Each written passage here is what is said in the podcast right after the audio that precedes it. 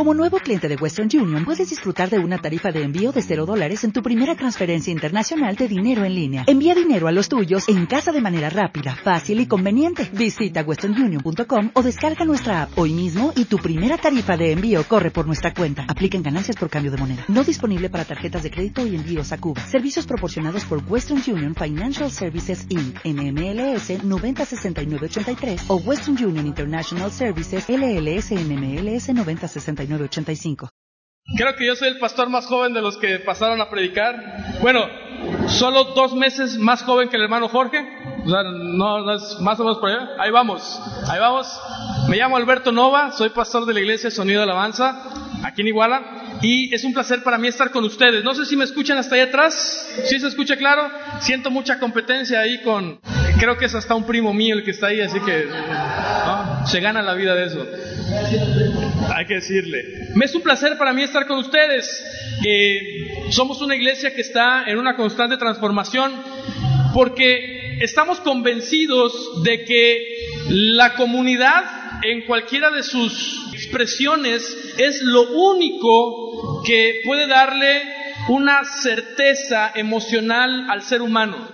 Y hablamos de comunidad desde la comunidad más pequeña y la más íntima, que es la comunidad de la pareja. Ya el hermano Jorge eh, habló acerca de eso. Hablamos acerca de eh, la comunidad, acerca de nuestros hijos, ¿no? Nosotros como, hijos.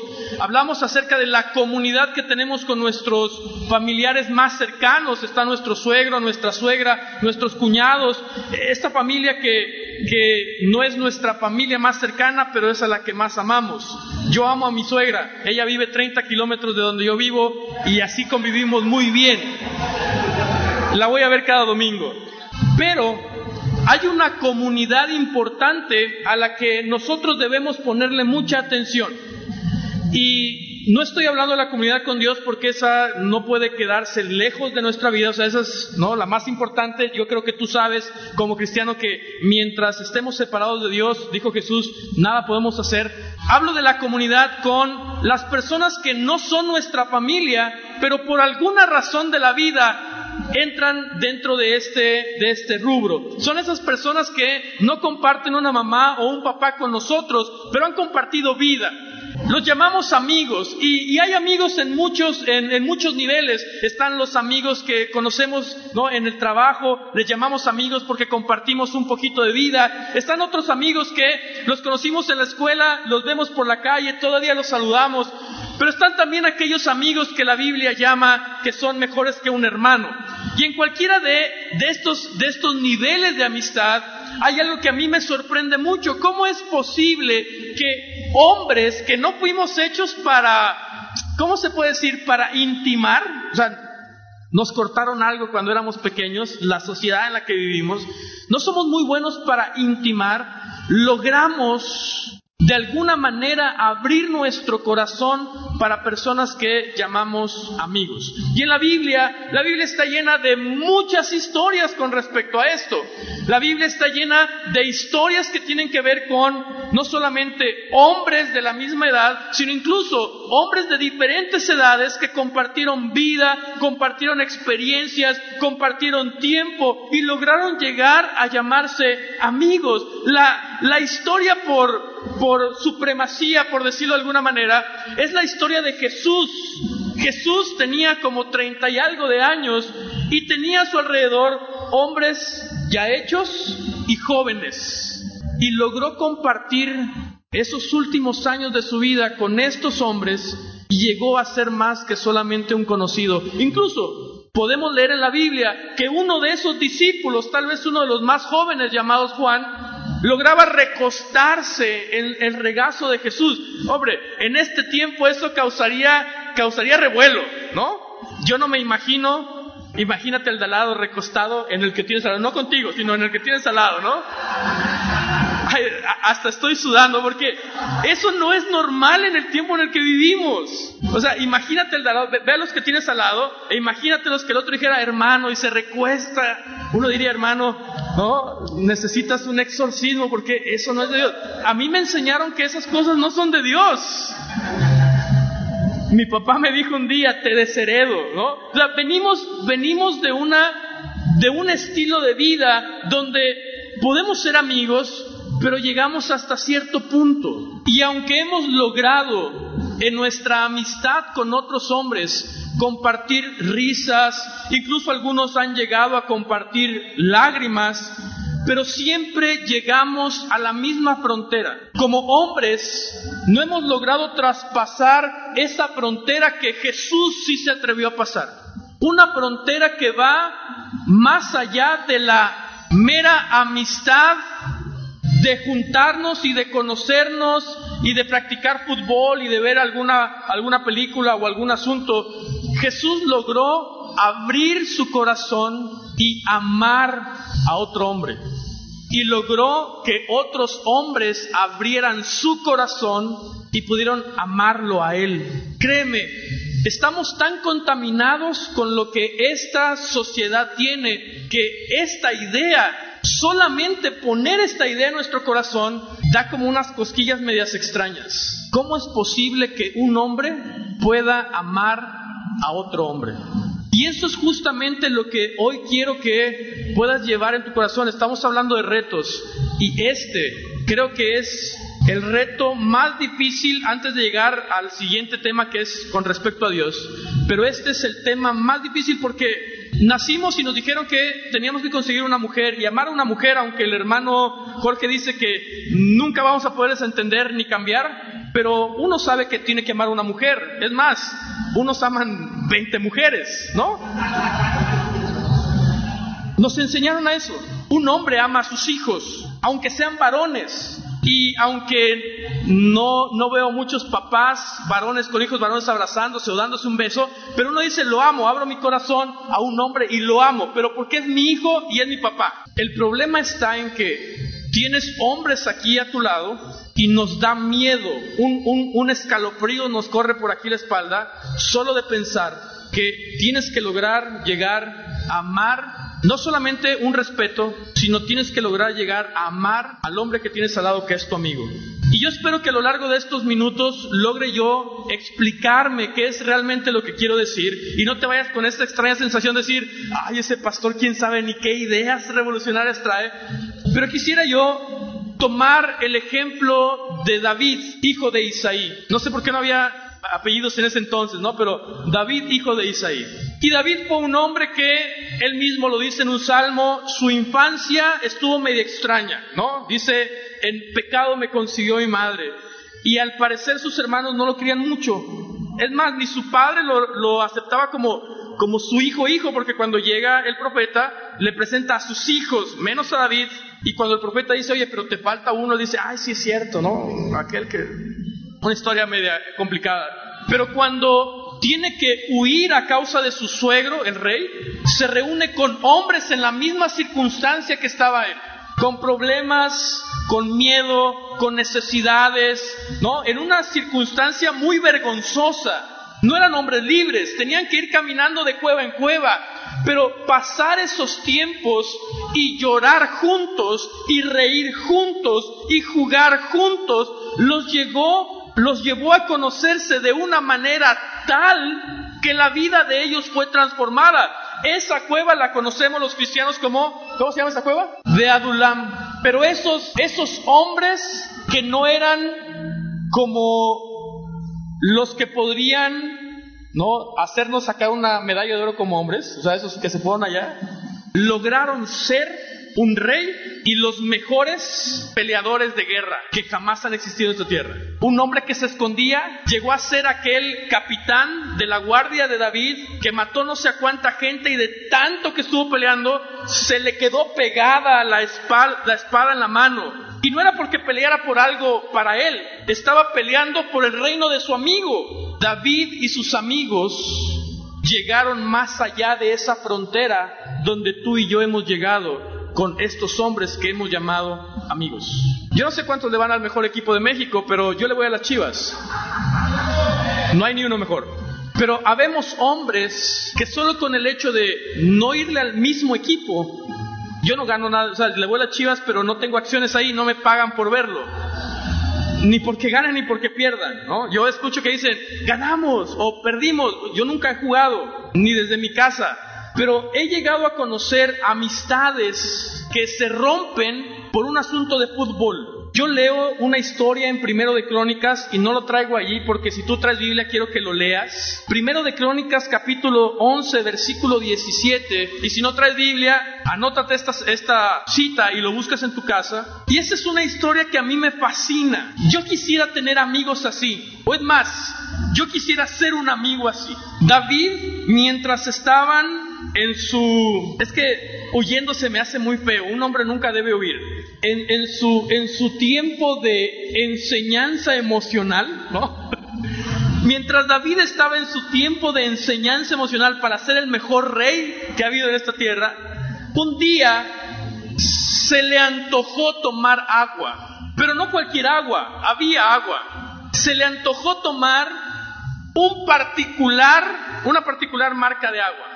Y entonces, yo, yo, yo supongo, yo no sé si David lo haya dicho en voz alta como para que ellos se dieran cuenta, o solo se le escapó su sentimiento. Y dijo, ay, ¿cómo quisiera, deseo en mi corazón tomar un vaso de agua de la que me gusta? Solo fue lo que dijo. Y dice el versículo 18 que cuando oyeron sus amigos que él quería tomar agua, salieron rápido. Y ustedes conocen la historia, si no la conocen te la platico rápido. Prácticamente tuvieron que, es como película, o sea, se arrastraron, se camuflajearon atrás de un, de un árbol, no sé qué tal hicieron, pero se fueron así de puntitas y lograron atravesar el cerco de, de los militares que estaban rodeando el, el, el, lugar donde estaba el pozo y llegaron a agarrar el agua y lo pusieron en una subotellita, yo me imagino, y se volvieron a escabullir y llegaron hasta allá. Y le dijeron, David, aquí está tu vaso de agua. Y David dijo, no hombre, ¿cómo pues? Es que se emocionó. Es que ustedes no, lo tenían que hacer, no David, mira, es que tú querías, eres nuestro amigo, aquí está tu agua. No, es que no se hubiera molestado, es más, ni siquiera me la puedo tomar porque es su vida la que está aquí. ¿Saben qué voy a hacer? Se la voy a ofrecer a Dios y la tira. Y los amigos dijeron, no David, aquí, muere, ya. ¿No? No sé si ustedes leían a Condorito, pero yo me imagino e, ese, e, ese de lo tiró y, los amigos de él se fueron para atrás, ¿no? Así como, decía, bueno, David. Pero no, estos amigos conocían el corazón de David y en lugar de molestarse, también adoraron a Dios, me imagino, junto con él. A mí me encanta pasar tiempo con los que considero mis amigos. Dicen los psicólogos que los hombres es muy raro que nos juntemos en una de estas cosas. A mí me sorprende que haya hombres, yo pensé que no iban a llegar. Pero a los hombres, a los hombres es muy complicado que los juntes para sentarte y escuchar a alguien. Por eso es que las iglesias cristianas tienen muy pocos hombres, porque los hombres nos juntamos a hacer cosas. O sea, los hombres nos juntamos para jugar fútbol. Los hombres nos juntamos para construir algo. Los hombres nos juntamos para, o sea, los hombres nos juntamos para hacer algo. Y mientras hacemos algo platicamos. Mientras hacemos algo compartimos, mientras hacemos algo bromeamos. Esa es la manera en que los hombres los hacemos. Por eso es que hay muchas mujeres que van los domingos, van los viernes, van los... O sea, hay culto y las mujeres van. Y los hombres dicen, híjole, es que culto. Y ahí estamos, estamos bostezando, estamos, de verdad les agradezco el esfuerzo que están haciendo por estar aquí. Pero a mí lo que más me gusta juntarme con mis amigos no es ir al culto. Soy pastor, ¿no? Y eso me encanta mucho. Pero me gusta sentarme a comer una carne asada. Eso es lo que más me encanta hacer con los amigos. No juego fútbol, les gano a todos, por eso mejor me siento. No lo crean, me pongo botarga porque estoy tan marcado que me da pena que los otros digan, nunca voy a llegar a hacer eso. Me gusta comer. Me gusta hacer cosas de carpintería para mis amigos. Esa es mi afición. Encuentro una manera de cómo conectarme con ellos. Porque si solo nos sentamos y decimos, pues platiquemos, pues como que me ha pasado. Ahora que soy pastor, llevo seis años siendo pastor. Ay, Dios mío, ¿no? Me tocó un hombre que llegó y llegó llorando. No sé si te ha pasado, pero cuando yo veo hombres llorar, no sé qué hacer. ¿Qué le dices? No llega pastor. Y uno dice, ay, ¿no? Ay Dios, ¿y ahora qué le digo? Casi me daban ganas de decirle, ¿sabe qué? Mejor cuando no esté llorando, viene y nos arreglamos. Llorar, ver llorar a un hombre me complica la vida porque ¿qué hace uno? ¿Qué le dice? Uno no, no, nos dijeron qué teníamos que hacer. Yo veo que las mujeres lloran y, ay manita, fíjate esto, y la otra también llora, pero, pero los hombres, O sea, yo no me imagino a los hombres diciendo, ay hermano, ¿usted qué cree? Mire, oh, es que mi mujer me está... Yo no sé cuántos hombres son los que son afligidos por su esposa, pero somos tan machines, si es una, no es una palabra mala para mí, pero si para usted, tápate los oídos, pero somos tan, tan hombres que no queremos compartirlo. O sea, puede estarnos llevando el camión de la basura de la vida y un hombre dice, hermano, ¿cómo estás? Ah, no bien, pero tampoco mal, hermano. ¿no? Ahí la llevo. Y le preguntan a uno, ¿y tú cómo estás? Pues también, ¿no? A la mujer le preguntan, oye, ¿cómo estás? Ay, es que no, le preguntes. Pero le preguntas a un hombre, hermano, hoy, de verdad, ¿hoy cómo estás?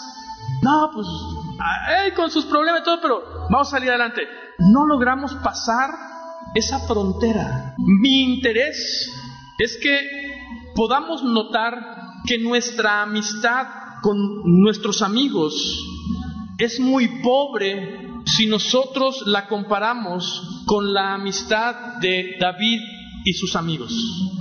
Un día David no fue a la guerra, no estaban sus amigos cerca, era el tiempo en que los hombres, los reyes iban a la guerra y él se quedó en su casa. Vivió muchos años con sus amigos en, en las cuevas, vivió muchos años con sus amigos allá en el desierto y había gente que le podía decir, oye David, por allá no, por aquí sí, no nos vayamos a esa cueva porque se ve muy sola, o sea, lo cuidaban. Pero ese día que sus amigos no estaban, salió a su balcón y miró y vio a una mujer que se estaba bañando. Y era la esposa de uno de sus amigos porque nadie podía vivir cerca de la casa del rey a menos que no fueran sus amigos. Y ve a la esposa de su amigo y dice, ay, ese es mi amigo Urias. ¿Qué suerte tiene? ¿Quién fuera Urias? Y no había amigos que le dijeran, oye David, por ahí no es. La amistad es más que solamente hablar de fútbol, comer una carne asada o bromear. La amistad funciona, dice el libro de Proverbios, para sacar lo mejor de nosotros. Dice Proverbios capítulo 27, versículo 17, el metal con el metal se afila y el hombre con el hombre se mejora. La traducción al lenguaje actual me gustó mucho y dice, para sacarle filo al metal, la lima, y para ser mejor persona, un amigo. Y yo veo la amistad como un banquito de tres patas. Una es nuestra manera en cómo nos relacionamos con Dios. La otra pata de este banquito de la vida es cómo son nuestros principios morales. Y la tercera pata de la vida de un hombre que lo sostiene son sus amigos. No importa cómo esté tu relación con Dios, ni tampoco importa cuántos principios morales tengas. Si no hay hombres que sean tus amigos, terminarás fracasando. Hay hombres que se saben la Biblia de derecho y revés. Hay hombres que tienen un asunto de oración bien impactante. Hay hombres que tienen un sentido de moralidad y dicen, yo sé que el adulterio es malo, yo sé que el trance es malo, o sea, lo conocen y lo tienen pegado en el corazón. Pero cuando no tienen amigos que de verdad los amen, terminan fracasando. Mi papá es de Guatemala y he estado cerca de muchos casos de adulterio de grandes predicadores allá, de iglesias que tienen 70 mil personas que son hombres que son conocidos por tener una devoción por Dios bien grande, una vida de oración bien grande, pero como nadie podía decirles que el camino que estaban tomando era equivocado, terminaron fracasando. Conozco hombres que tienen una moral muy alta, es más, pueden dar cátedra de moralidad, pero han terminado cayendo tan bajo porque no hubo nadie que les pusiera una advertencia de que el camino que estaban tomando no era correcto. La idea de Dios para los amigos no es solamente tener alguien con quien pasar la vida, por eso Dios nos puso una esposa. No es para ver qué se hace inventarnos cosas emocionantes, para eso Dios nos dio hijos. La idea de tener amigos es cruzar una frontera para dejarnos conocer cómo somos, porque en mayoría somos bancos de tres patas que le falta una. Y todos estamos en el mismo borde del precipicio a menos que nuestros amigos de verdad afilen nuestra vida. ¿Y tú sabes cuál es el proceso de afilar un metal? Es rebajarlo. Gracias a Dios el metal no grita. Pero tú sabes que ese proceso de desgaste es una fricción que produce calor. Es una fricción que va arrancando un pedazo de lo que era al principio. Claro, todos preferimos un cuchillo bien afilado, pero ese proceso es de un desgaste completo. Claro, para que el filo quede muy bien necesita una lija muy finita y son como, ¿no? Unos, un masajito al final. Pero al principio, el metal necesita ser raspado. No puedes encontrar un pedazo de metal y que el metal te dijera, yo quiero ser un cuchillo, pero no me limes porque me duele. Todos queremos tener buenos amigos y todos queremos tener buenos amigos.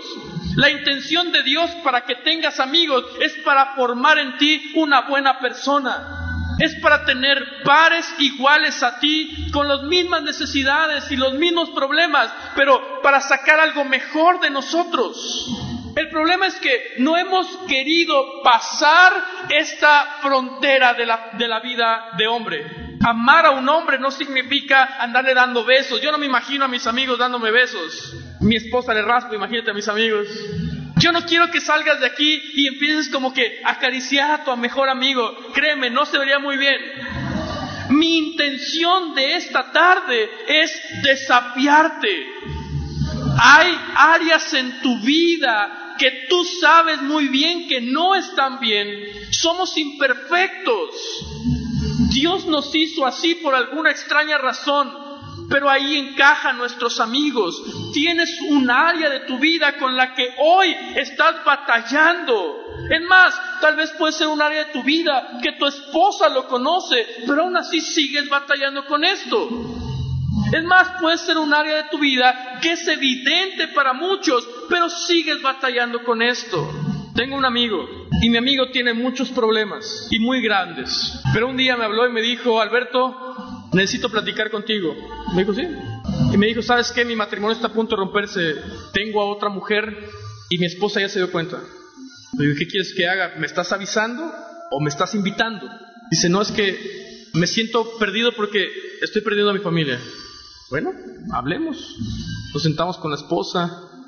La esposa lo perdonó la vida cambió para ellos, íbamos muy bien. Pero mi amigo podría decirse que si no lo conoces y un día lo, saludas, podrías tú decir que, hace carbón, huele a carboncito. Y 40 años fue alcohólico. Y yo un día le dije, oye, qué bueno que tu vida está muy bien, ¿no? Qué bueno que ya estás con tu esposa tranquilo, es fiel a la iglesia, le echa muchas ganas. Le digo, pero no creas que yo me hago de la vista gorda, hueles a carbón y de los rojos, ¿no? Y de los rojos. Le digo, ¿qué pasa con esto? No, pastor, sí tienes razón. Desde los 13 años comencé con este vicio y, y pues me ha sido muy difícil quitármelo. Perfecto, digo, yo te aviso. No, te estás matando tú solo. Pasó el tiempo, no volví a tocar el tema, cada vez huele menos a carbón. Y un día me habló y dijo, me dijo Alberto, quiero hablar contigo. ¿Sabes qué? En dos semanas termino mi, mi tratamiento contra el alcoholismo. Dice, ya, ya lo voy a librar. Y ahora voy a comenzar mi tratamiento contra el cigarro. Y te aseguro que lo voy a vencer. Con Dios lo voy a vencer. Pasó el tiempo y me dijo, ¿sabes qué, Alberto? Ya terminé mi tratamiento contra... Y un día le dije a mi esposa, oye, yo no le estoy pidiendo... Es más, si él se quiere matar es su problema, yo no le estoy pidiendo cuentas. Pero ahora me siento incómodo porque a cada rato me llama y me dice, otro día más, pastor, ¿no? Y yo digo otro día, ah, sí es cierto, otro día más, ¿no? ¿Y qué cree? Ya voy avanzando, pastor. Y tiene alguien a quien rendirle cuentas. Proverbios dice que una mejor persona sale de ti cuando alguien te ayuda a raspar tu vida. La Biblia en el Nuevo Testamento lo llama rendirnos cuentas. Los amigos no solamente sirven para echarnos unos chistes, echarnos un partido de fútbol, pasar la vida. Los amigos nos amamos cuando somos capaces de hablarles con la verdad y de dejar que nos hablen con la verdad. Y este es el reto de esta tarde. La verdad, créeme, el asunto de decir es que tienes que tener más amigos y sal a tener más amigos no es la idea.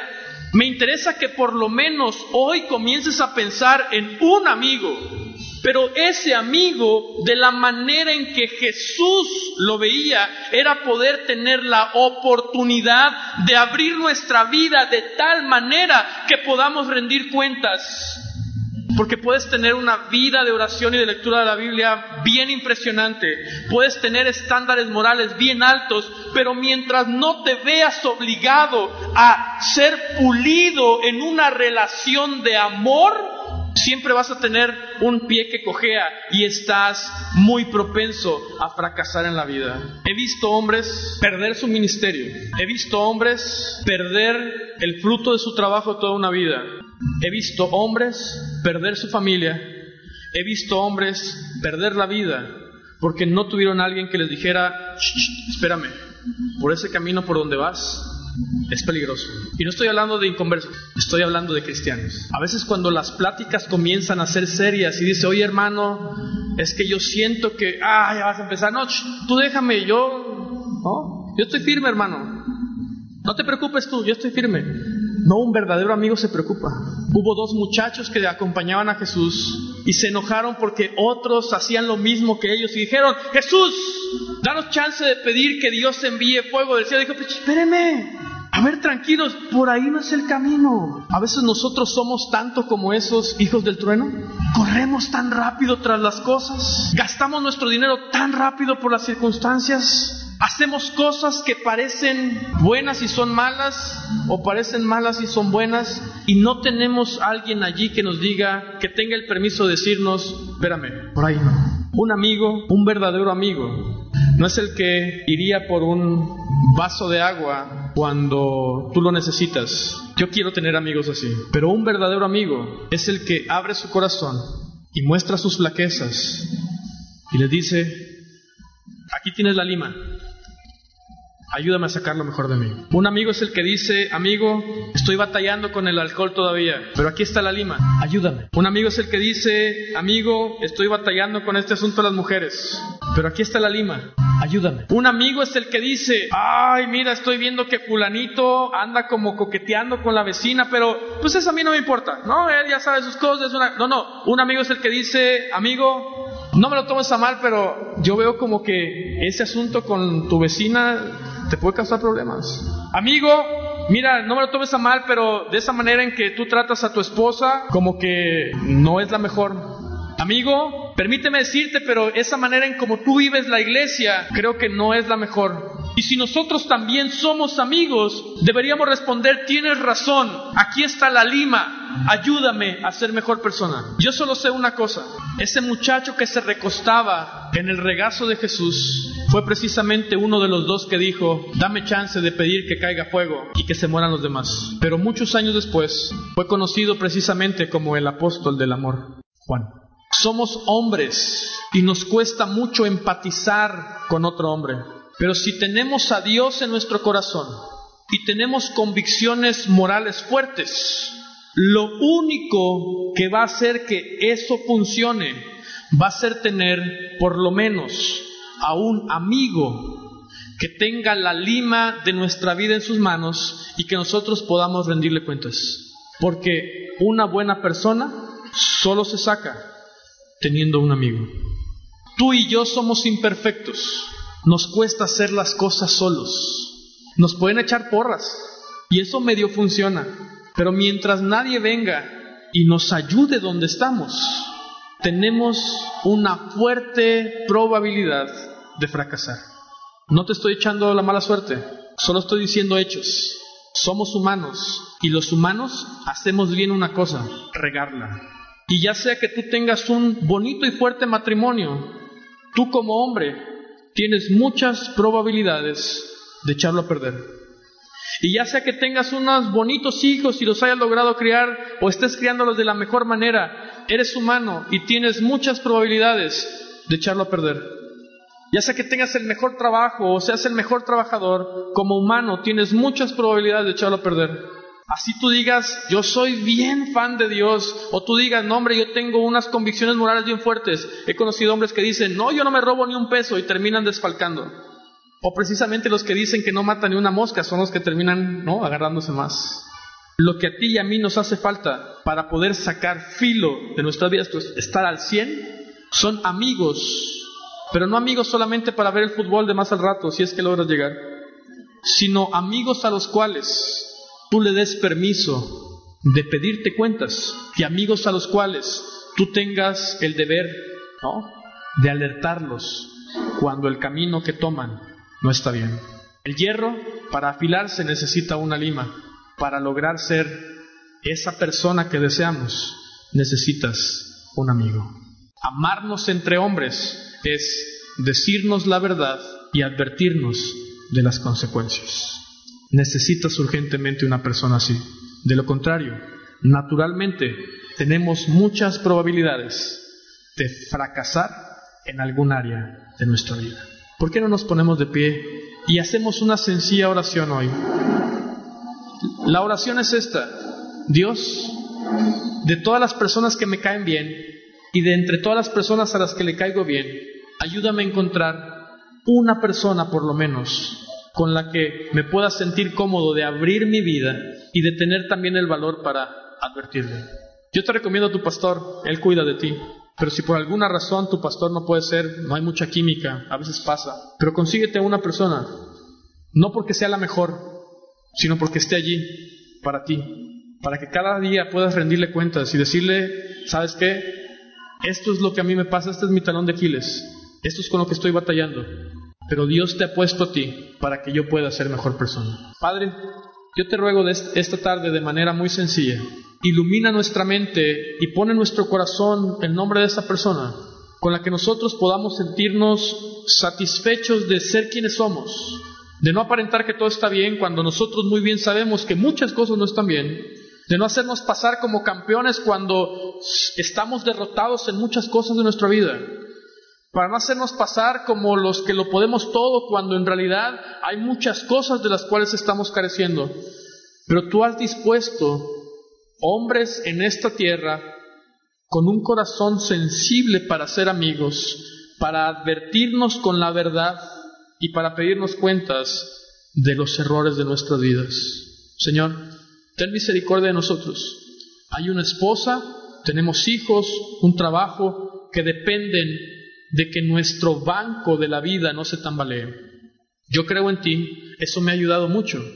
Tengo valores morales bien establecidos y eso me ha ayudado más también. Pero a veces a pesar de creer en ti y a pesar de tener valores morales bien establecidos, la he embarrado muy feo en la vida. Necesito a alguien allí. Señor, gracias. En el nombre de Cristo Jesús. Amén. Every day we rise, challenging ourselves to work for what we believe in. At U.S. Border Patrol, protecting our borders is more than a job. It's a calling. Agents answer the call, working together to keep our country and communities safe. If you are ready for a new mission, join U.S. Border Patrol and go beyond. Learn more at cbp.gov/careers.